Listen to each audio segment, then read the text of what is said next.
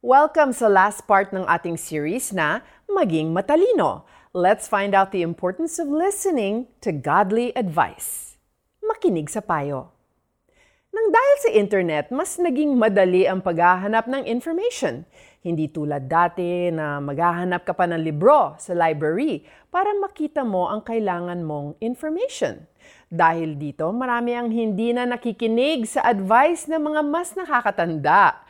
Ang iniisip ng mga tao ngayon, passe na o hindi na relevant ang ideas at iba pang kaalaman ng mga matatanda. But years of experience cannot be simply taught by Google or any book.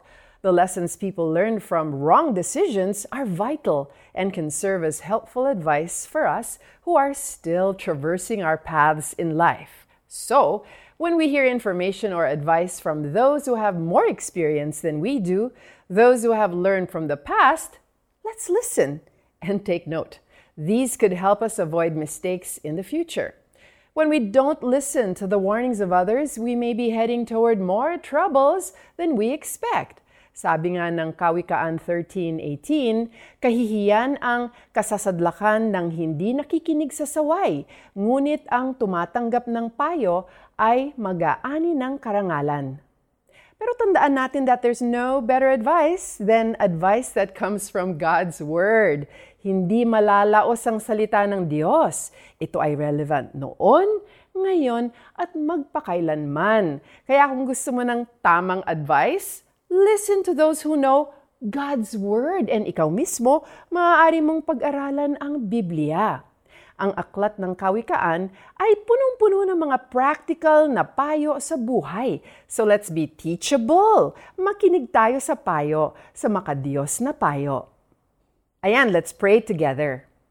Panginoong Jesus, inaamin kong hindi ko alam ang lahat, kaya nais ko pang matuto tulungan mo akong maging teachable, willing to learn, and obey. Salamat na magpapadala ka sa buhay ko ng mga taong magpapayo sa akin mula sa salita ng Diyos.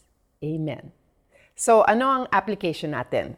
Well, kung merong mas nakatatanda sa iyo gaya ng magulang o lolo na na-disrespect mo dahil tingin mo ay mas marunong ka sa kanila, Ba't hindi ka magsabi ng sorry at magbigay ng nararapat na pagrespeto sa kanila?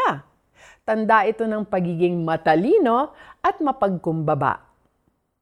Kahihiyan ang kasasadlakan ng hindi nakikinig sa saway, ngunit ang tumatanggap ng payo ay mag-aani ng karangalan.